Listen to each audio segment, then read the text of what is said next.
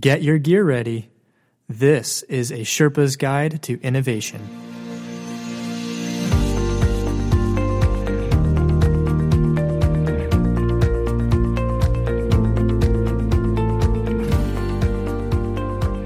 It's 2018, and welcome to A Sherpa's Guide to Innovation, a podcast dedicated to guiding you along your innovation expedition. C'est moi, Ben your host. Before I introduce this episode's Sherpas, we wanted to take a moment to thank our international audience of listeners. In the short months since we've started this podcast, we've been amazed at its reception, not just among our healthcare and innovation network here in the United States, but also overseas. So, to our listeners in the Netherlands, we say Groenten. To our listeners in Egypt, we say Marhaven. In Spain, amigos, mil gracias por escuchar. Uh, our friends in the Czech Republic, Nazdar. In Malaysia, Terima kasih. Uh, in Norway, Ilsener. And Belgium, this one, this is the hardest one for me to say? Uh, and finally, our Canadian friends, thanks for listening. Um, now onto the podcast. It is my extreme pleasure to welcome back our fearless leader and chief innovation officer, Dr. Jean Wright, and a special a special welcome uh, on her podcast debut, Elizabeth Benfield Watson, innovation manager.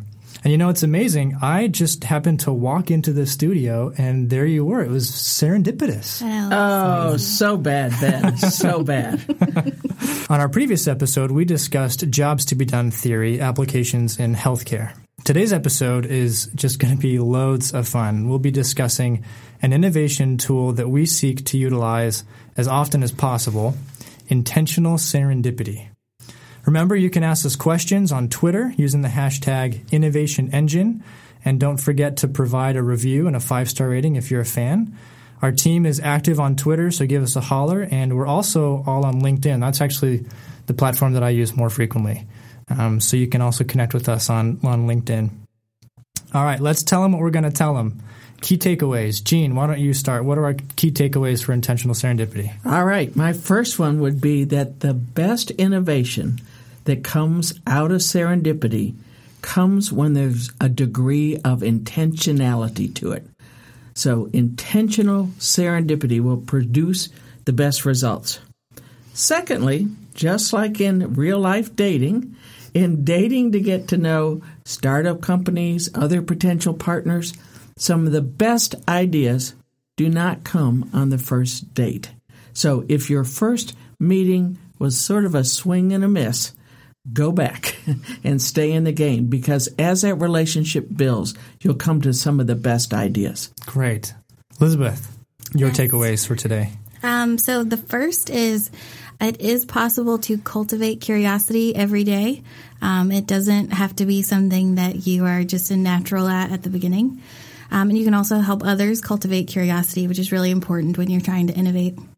The second is that um, it's easier to change an environment than a behavior. And so when you're trying to set the stage for other people to be creative and innovative, um, there are some environmental changes you can make that make a really big difference. And you can do that without anyone even knowing that you're manipulating them that way.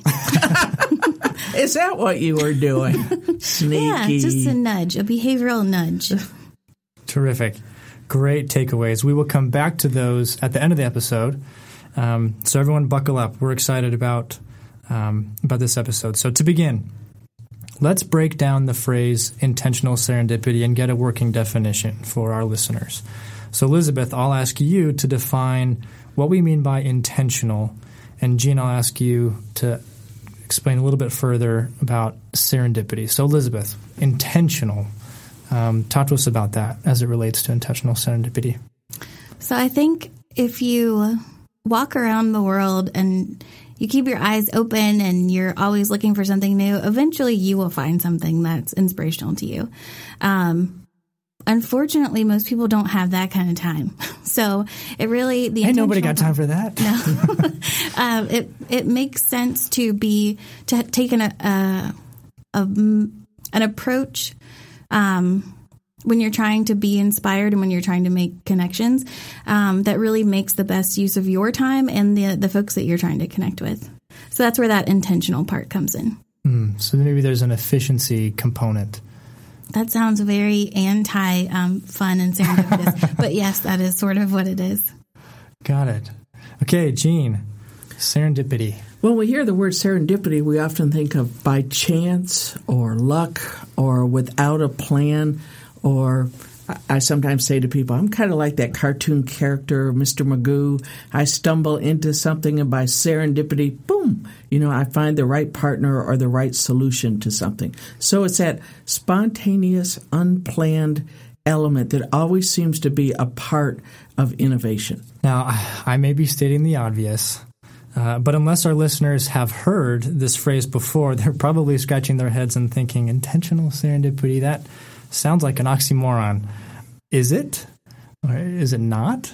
It's not. And it's interesting, Ben, right before we started today's podcast, Jay was in the studio with us and he said, Jean, did you make up that term? And no, I did not make up that term, nor did I invent the internet, even though I'm old enough to have done that.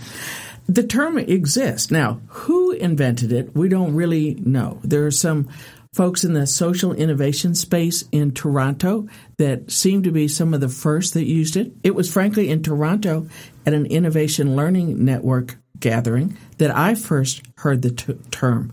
But the moment I heard it, it just resonated with me. I thought, that's right. You know, when I go in an art museum and I'm looking around at things, I get all sorts of ideas because I get inspired. Or if I'm in a new city and I'm looking at restaurants and looking at the signs and that, boom, sometimes something will come together that I hadn't really thought about. So we don't really know who first coined the term. Um, some even give Corey Ford, one of the managing partners at Matter, the credit. Um, I think he more appropriately used the phrase the drunken walk. now, I sort of think of characters like Columbo or the guy that was in. Um, oh, the the story about the psychologist uh, that always deciphered the lies based on body language. Blanket on his name, but he, he always looked a little half drunk, just like Johnny Depp does in all the Pirates, the Pirates movies, yeah. right? So they have this drunken swagger to them, and when they get out there, they happen to stumble on the right clue and and and solve the case or or find the killer there needs to be a little element of that in us as innovators. Um, I often kid people that in our innovation group, we are the most left brained, right brain group. So we pump in a lot of left brain things, left brain things like uh, analytics and business model innovation and the theories behind things so we can really be freed up for the right brain to do all that it needs to, to do.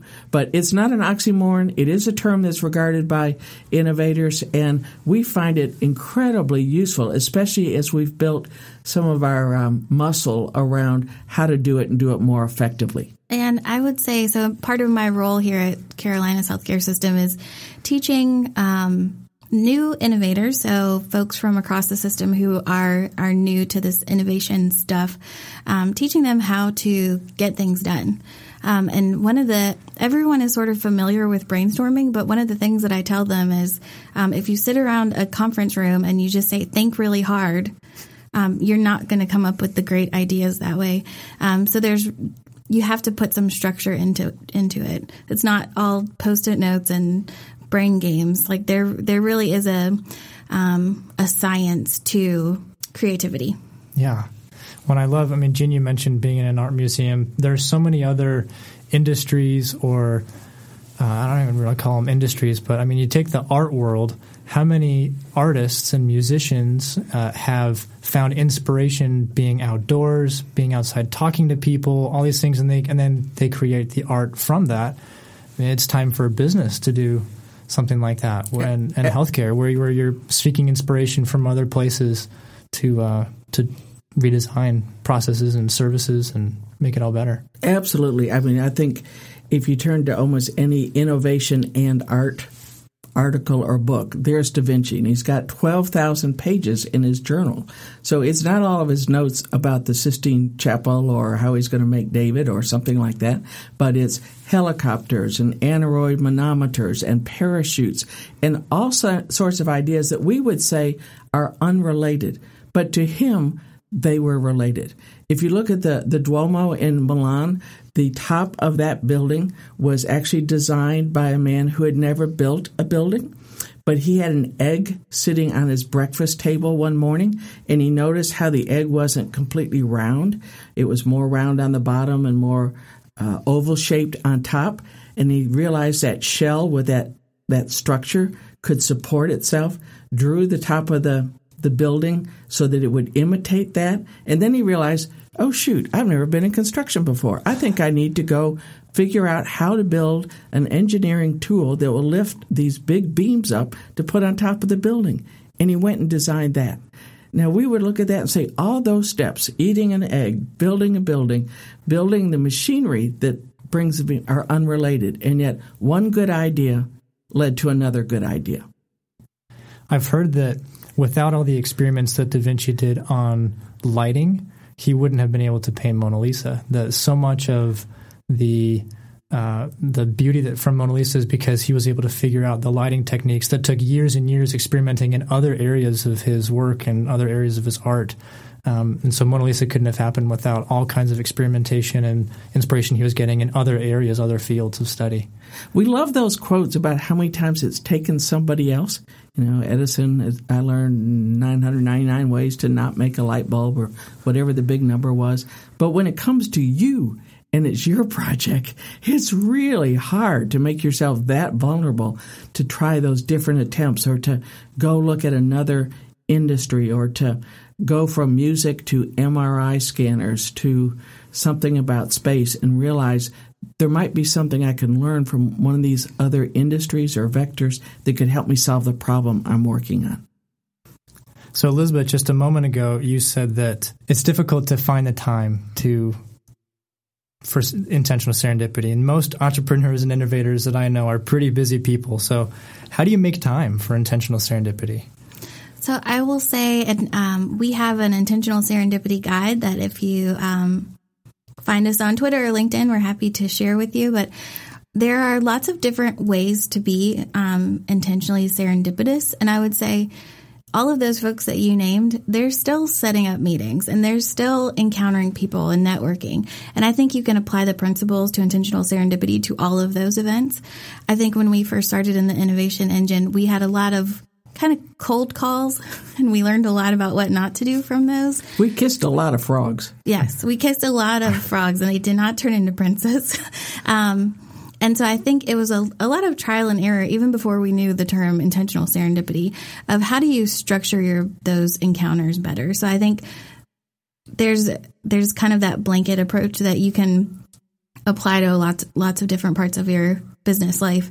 The other side of it is um, making it a priority. So one of the things that our team does are field trips and we don't do them every week or sometimes even every month, but we do set a goal of how many kind of group field trips we want to go on each year um, as part of our environment building. And so it doesn't have to be like a two week vacation to Milan to see the architecture there. Um, sometimes you can you can find a lot of inspiration from a an hour long field trip around um, a business that's close to you and to your office.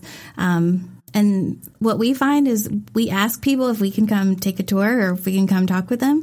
And most of the time, people say yes. Uh, you think that other people don't have time, but um, it's something that when you start doing it and you start reaching out, there's just so much value that people will make time for it. Yeah, the common interest. We've been on some cool field trips. Like we've been to Chiquita Banana and we've been to Lowe's. And because we're in Charlotte, we've been to the NASCAR Speedway. There's a lot of analogous learning. And then uh, just a few blocks from our office is the Duke Energy building. I think it's 48 stories tall. Gorgeous building. And the person who has the lead innovation job is on the 47th floor. So we were standing in his office and we'd asked for one of these cold call meetings. And, you know, if you've gotten to know me and all, you realize I could talk to a dead person. So I don't need very much of an intro to do this. I'm an extrovert at, at heart, probably because my dad was an undertaker that I can talk to dead people. I don't know. But I just approached him one day at a chamber meeting and said, could we come talk to you? And he said, I don't think we have a whole lot in common. Well, when we got together, besides talking about the beautiful view from his window and that, he said, Well, you wouldn't understand. We're in a highly regulated industry. and I thought, dude, we're in healthcare. It doesn't get any more regulated. Mm-hmm. And then he said, well, you wouldn't understand. People want to use less of our services. and I said, well, what does that mean? He goes, well, we're supposed to deliver less and less energy at a less and less price year after year. And I said, and we are supposed to keep people healthier and healthier at a lower and lower cost. Well, you could imagine where the conversation went. Within 20 to 30 minutes, you would have thought we were doing each other's job. And yet, you know, none of us really knew that that would happen until we gave ourselves the opportunity. And as Elizabeth said, scheduled it, made a field trip, you know, and made an effort to go out and, and talk to him. Yeah. So there's planning, there's structure um, in order for those magical moments to happen. And Elizabeth, you mentioned that you talked about that structure. When you meet with somebody for the first time, what do you talk about? So I, am so curious. Like the what's the conversation like? What's the opening line? What's the to your dating analogy, Jean? What's the pickup line? Uh, um, do you come prepared with questions, or do you hope just something happens? Uh, so I would say you will have some dates that are um, a little bit closer to what you're comfortable with. I know that we've had some some full day sessions with folks who were uh, maybe from other parts of the country or other parts of the world who were working on something that we were interested in. And I think you have um, a lot more detailed questions going into that, even though the mindset is the same. It actually is a little bit more fun when you're going in to an industry that you're really totally blind about. Um, one of the field trips that we took last year was to Scent Air, which is, I think they call it sensory marketing. So it's a company that helps use um, smells for branding and for other um, for other fun stuff like um, simulations and I don't know. Some good smells, some bad smells. Um, but it was something that I had no idea. Like, I didn't know where to start. And really, we just kind of agreed at the beginning. We would tell them a little bit about us, and then they would talk to talk to us and give us a tour around their facility. Um, and, and that's an example of one where it wasn't that there wasn't necessarily a clear next step after that meeting, but I think about that field trip at least like once a week. Um, when I go into the Westin, I smell the Westin smell. Mm-hmm. Um, and I think about the impact that all of your senses really have on your experience and creating memories. And um, I think that in healthcare, we're focused on experiences so much. And they've taken this one little part of an experience and made that their business model. Um, and so it, it's just made me much more aware. And now that I know those folks, we can kind of consider them our, our friends of innovation. Um, and we know who to go to whenever we need a, an official smell of innovation. right. And when we say things like nursing home or doctor's office or the vet's office, I bet you our listeners immediately think of a, of a familiar smell. And in most of those situations, it's not a very pleasant one. And so we're beginning to explore how do you take something like smell, because it is so closely bound to memory, and help create more positive experiences for people. How fascinating. And, you know, I'm thinking about this as we have this conversation. Uh, there are some really neat businesses and organizations in Charlotte that we've been able to visit but I mean, Charlotte's a medium sized city in the U.S. There are fascinating businesses and industries all over the world that I'm sure our listeners, probably your neighbors, probably you know in in uh, the city where you live, there are fascinating, interesting places that you can go and and uh, people you can meet. Um, so it's it's everywhere. It's not just uh, um, in big cities. Uh, definitely not. And one of the things that we teach our um, the catalyst and also just when we're talking about intentional serendipity is that you can find this. Let's say you live on a farm in Kansas and you don't know any of the businesses. You can still open yourself up to new ideas um, through the podcasts that you listen to, through the magazines that you read, the people you follow on Twitter.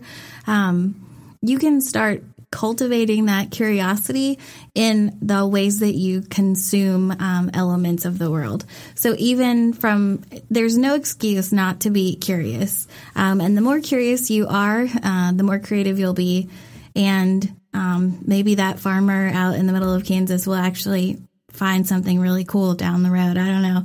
Um, but it, anyone can start today being more curious. You know, Ben, I think for me this was a natural fit because early in my career as a clinical scientist, I found myself stuck on a project or a problem and looking around for answers. And in uh, clinical medicine, it's not unusual to pick up the phone and call another researcher at another institution, particularly if you're trying to solve a clinical problem and intellectual property is not involved. And I wrote a gentleman who was at Texas Children's at the time. I sent him my CV and I said, Would you see me? And he didn't know me. I mean, he just, it was a cold call. And he said yes. And in my specialty at the time, he was like one of the heroes of the, you know, provision of care to children. That From that day on, I think I realized I'm just going to ask. The worst that could come out of this is no. Um, not long ago, I was on the phone with a professor from Stanford, and he's very well recognized. And I was introducing him to somebody else where we would have this mutual collaboration. And at the end, he said, I just have to ask you, Jane, are you a Stanford alum? You seem like you are so supportive of our school and our efforts. And I said, No, but I love your school and I have a t shirt. and that was my only claim to it. Now, I am a big fan and we're out there for Stanford um, MedX and things like that. But they'll take your call. You'd be really surprised. I have yet, you know, kind of knock on wood, and we don't make much noise here in the studio, but I'll knock knock right there to say, ask people. Ask them. Remember when we were working on the food project, Elizabeth, and we were trying to figure out how to keep fresh fruits and vegetables? Colder, longer. We talked to Lowe's, we talked to refrigerator manufacturers, we talked to Chiquita, we learned how they infuse nitrogen into the salad bags. We learned a boatload of stuff. And people, more often than not, are really willing to help you. That's terrific. Well, say you go on an adventure, an intentional serendipity adventure. How will you know if your efforts worked? How, how do you define its value, you know, looking back, how would you be able to measure whether it was successful or not? So, again, it probably depends on how much time you have invested in this endeavor. Um, if you're listening to a podcast and it's not for you and you never want to listen to it again, not like this one because you're definitely a, a long time listener and um, subscriber. But if you, let's say those kind of little bets, the success is just that you tried something different. And if it's not for you, it's not for you. Um, for something where it's like a field trip or where there's time invested in planning and getting together um, and asking people to give up some of their time, I think the takeaways, it's not necessary that the takeaway or that the success be we have a project to work on and we have these clear next steps and partnership and no. yeah so it's it's more of that you have a mutual understanding um, that you've maybe um, unearthed some questions that you want to go back and look at in in your field, some things that you never expected. So I think anytime there's like a spark of curiosity that comes from it, um, and especially if it's lasting, I think those are the best types of intentional serendipity. I think that's successful. But again, there's different levels. So if it's a full day session, you probably do have some other deliverables that you'd like to get out of it. Um, Sorry for the wishy washy answer, but it really just depends on um, your approach. Sure. Right. Uh, let me uh, tag on to that. I do think there's levels of outcome that come from it. Sometimes it's relationship, sometimes it's I'm not that person, but let me introduce you to Steve. Steve's the right guy on our team. Or we were trying to solve that problem with another industry partner, and they were a great person. Um, I've just come back recently from San Francisco where I attended the Startup Health Festival. And during the time I was there, I constantly wrote notes of the different speakers and I took pictures. What did I take pictures of? I took pictures of the speakers so I could remember who was with what company. Um, but I also took pictures, honestly, for Elizabeth because she's going to help us put together a conference in the spring on innovation. And there were some things I liked. And remember how she talked about environment at the beginning? It's one of her takeaways. I know she pays attention to environment. So I took some pictures for her. And then when I was out in the city, there were some both buildings that I liked. There was some signage. Um, I went in one building. It's a multi-level high-rise, and for security purposes, when you put your name down, the guy checks you in, and you, the elevator only opens on the floor you're supposed to get off on. I mean, little things like that that you think, mm-hmm. wow, that's cool. So we take pictures. And then when we come back to the innovation engine, we'll do a lunch and learn or something like that. And then I've already made my slide deck for all of you to show you essentially what I learned on my summer vacation. um, now, that wasn't my vacation, but I will tell you, even on my vacation, my kids – well, I roll, I roll, and go, there's mom. She's off doing one of these things again. And in fact, if they're doing something that either I'm not involved in or I don't want to be involved in, I'll say, I'm going to leave you for a couple hours and I'm going to go visit. And I'll find some innovative place in that town. Again, make a cold call, but make sure that I get a chance to meet them face to face. Again, while we were out at Startup Health, I took the opportunity to go visit Hope Lab. Hope Lab is one of our strategic partners in the Innovation Learning Network. In fact, ILN is embedded right there at Hope Lab. I didn't know what I was going to find. I mean, I'm very impressed with Margaret Laws and, and Chris McCarthy and the smart people that were there. So I knew there was going to be plenty of smarts in the room. Well, within seconds, I thought, wow, I like how they do their personas and their storyboards, and I took pictures. Oh, I like how they make this diagram of how to connect the science with the problem they're trying to solve. Click, click, there's another picture. Oh, I like how they're doing this system map. In fact, I was texting it back to Elizabeth, and she said, Oh, I recognize what that is. I didn't know what I was going to find. That's why it's the drunken walk.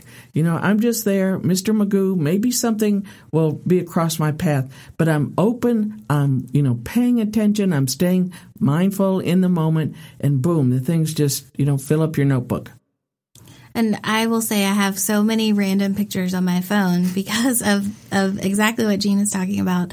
Uh, when I go to conferences, it's not just what people are talking about, but like I, the last one, I took pictures of the the way they held their foam core boards up. I just thought it was like the most ingenious, the most ingenious little device they had, um, or the way that they present information on a wall and make it interactive. Those are the types of things where I love what people are presenting, but I learn a lot from the how and the the the elements that they bring to it that I never would have thought of. You know, Ben, a great question, and I stumbled um, with some serendipity upon this question that really helps me is if I'm at a place, let's say at Hope Lab, and I really like it, and I can sense the energy and the invention there, I'll say to them, if I knew what you know about this place, what is it that you could tell me? Because many times when you're a guest, they don't know what to show you or what.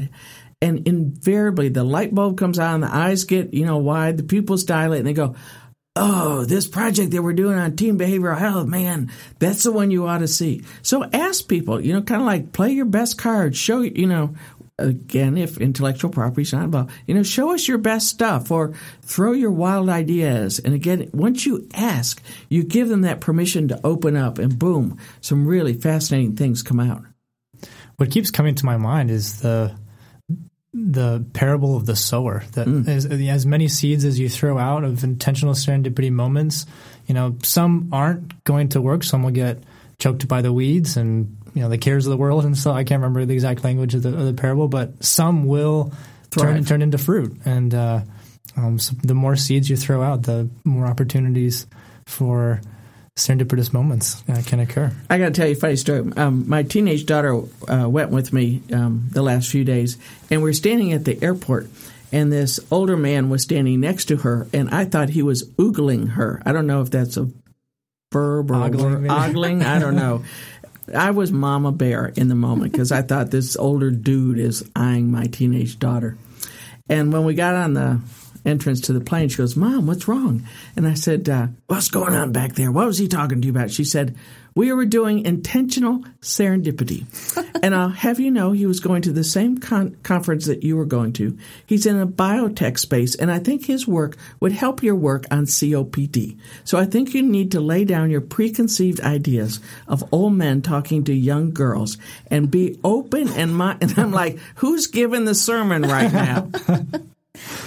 So I can tell some of the things I talk about at work, I must be talking about at, at home, home as well. Yeah. We do say choose curiosity over judgment. So yep. most of the time, the mama bear instinct is probably judgment. And that's probably fair. Uh, but in that case, the teenager was right. That's right. Well, maybe as a way to end this part, um, what are some just fun examples of some of the serendipitous moments that, that you've had as you have embarked on this intentional serendipity journey? Well, I'll or, tell or you that one. you've heard of others having that would be fun to share with our listeners. Yeah, the good thing this is a podcast and not a video, um, because um, my uh, age would come across immediately. Um, so I'm sitting on a plane next to a, a young, bright-looking IT sort of guy, and he looks over at me, and I can see what he's thinking: harmless little grandmother. Ha ha ha ha! Boy, did I have him fooled. Yeah, he doesn't know. Yeah. so he thinks I'm this harmless little grandmother sitting next to him. And in the middle of the flight, he said, I really hate to impose on you, but would you hold my laptop? And he passed over his open laptop that was playing a YouTube video.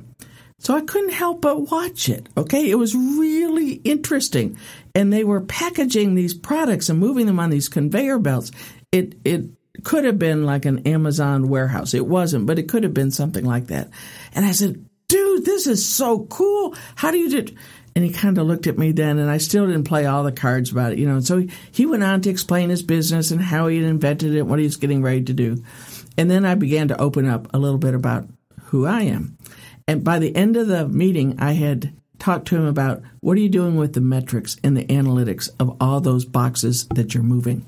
And would you like to be introduced to a predictive analytic company that we're working with? And boom, boom, boom, boom, boom. By the end of the meeting, well, it wasn't a meeting. It was a flight, Yeah. right? By the end of the flight, we had already, you know, arranged something. Now, I will give one little tidbit. When someone gives you your business card, their business card, and you give them yours, if you're talking about, you know, polar bears in the equator or something, you know, whatever your great idea is, write it on the back of the card. So when they turn over that Bentingi card, they go, oh, this is the guy I talked to about the polar bears living on the equator or whatever it is. Because that's going to be the mental prop. That's one of those little cues, just like Elizabeth talking about setting the environment. Those little cues can help you. And when you get home, write them that day or the next morning. Um, don't let the, the sun go down on that. Remember, Mama said send those thank you notes out the next day because you got to keep the momentum going so that you just don't kind of slide back into the way you've done business before. Any fun examples, Elizabeth? Um, my examples are never as fun as Jean's examples, but um, I was thinking about one of our intentional serendipity sessions that we had with the company. Um, and I think when they came to us, we had sort of an idea about what we wanted to work on, but we had had sort of a series of meetings and we had um, a few of their executives coming in for like a two day session. I didn't know very much about their industry at all, um, but you know they're one of those companies where they sort of do everything a little bit like CHS does. And at the end of that time, um, we had not only talked about what we had intended to talk about, but we also ended up with like six other relatively good ideas. Um, and we learned so they have some methodologies around how do you manage change. And that was something where the light bulb sort of went off for us, where we were like, we really need to know more about this. And so there's been an ongoing conversation now of what are some projects that we can work on, and also how can we learn from each other? How do we learn to manage um, change and innovation better? And um, again, that's not as fun as being on the airplane, but it's something that um, has been a very fruitful relationship. And Jean talks about that relationship building element. Um, just having the space to start having those conversations and connecting people with the right um, person for whatever they're interested in um, is a huge benefit. Um, and it's a great way to use time. If you go into those sessions with um, every detail on your agenda um, timed, where there's no there's no breathing room for anything new. Um, I consider that a missed opportunity. Well, if someone wanted to learn a little bit more about this, Elizabeth, you already mentioned that if people are interested, they can let us know on Twitter, LinkedIn, or email, whatever. Um, we have a, a, guide for intentional serendipity. We'd be happy to share. Are there books? Are there other speakers or resources? Where should we direct people who would like to learn a little bit more about some of this work? Uh, Elizabeth, remember when we had the ILN here in Charlotte and Alan Gregerman came? Mm-hmm. Um, he had just written The Necessity of Strangers. Usually we think about the necessity of friends, but his whole book premise is around the idea of you need to meet people that you don't know in fields you don't know so you really think differently. So I often refer people to Alan's book. Yeah, I think his is it's a great resource. He also has, if you just um, look him up on YouTube, he has some really great talks that we've shared in different sessions. Um, so if you're more of a YouTuber than a reader, um, I could say I would definitely say go there. Um, you'll find elements of intentional serendipity and how to do it in in a wide array of places, from um, organizational um, psychology all the way up to some of the innovation work that um, like um, sprint the the google ventures book um, they have some elements of this too if you're just looking for like small takeaways um, about how to do some of this work and let your preconceived ideas about what should be happen um, I may be biased, but I think our intentional serendipity guide actually brings together a lot of these ideas in a really easy to consume sort of format. So I will promote that as well. Terrific. Well, let's go back to where we started and let's tell them what we told them. So, our key takeaways for today, Jean, you had the first two. You can get the most out of serendipity when you add some intentionality to it. And then, second, don't expect everything to come out of the first date. Very good. Three and four, Elizabeth. Um, you can cultivate curiosity um, starting today. You don't have to wait for a big event or a field trip or a meeting. You can become more curious, open yourself up to these um, moments of intentional serendipity right away. And then the the last one is just you can create an environment where other people um, are more able to connect serendipitously, and um, there are some really small changes that you can make to the environment to change people's behavior in, in big ways. Jean, Elizabeth, thank you both so much for this conversation. This was wonderful. Thank you, Ben. This is fun. Well, thank you to all of our listeners uh, American, Canadian, British, Flemish, Egyptian, Czech. We're grateful for all of you. And we hope that you continue listening to a Sherpa's Guide to Innovation podcast. We have more episodes in the hopper and potentially some special guests in the lineup too, so stay tuned. This is Ben Tingy. Talk to you later. Sai Chen. Hasta luego. Isn't that fun?